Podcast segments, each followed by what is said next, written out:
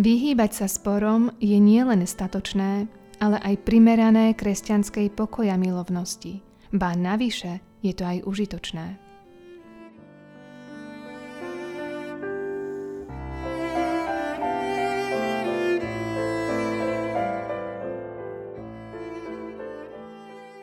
Ak si si spôsobil nejakú škodu vo svetských veciach pre lásku k čnosti, Boh tvoju škodu hojne nahradí.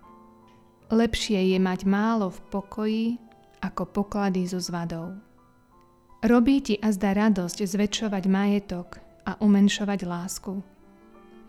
Je ťažké zapríčiniť spor a nenarušiť lásku.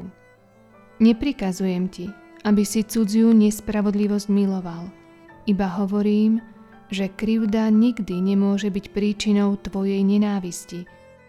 Dávaj pozor, aby si sa nestiažoval aj na človeka, keď sa chceš stiažovať na jeho skutky. Najmenšia strata lásky je horšia ako akákoľvek časná strata, pretože časná strata pominie, tam tá však zostáva. Aj stratu celého sveta treba zniesť, aby sme sa vyhli strate lásky.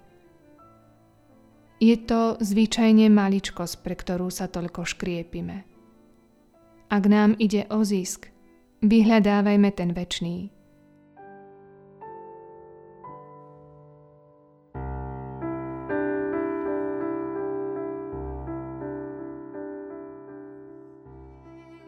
Prečo sa hádame pre vec, ktorej dáva naša mienka väčšiu cenu než akú skutočne má.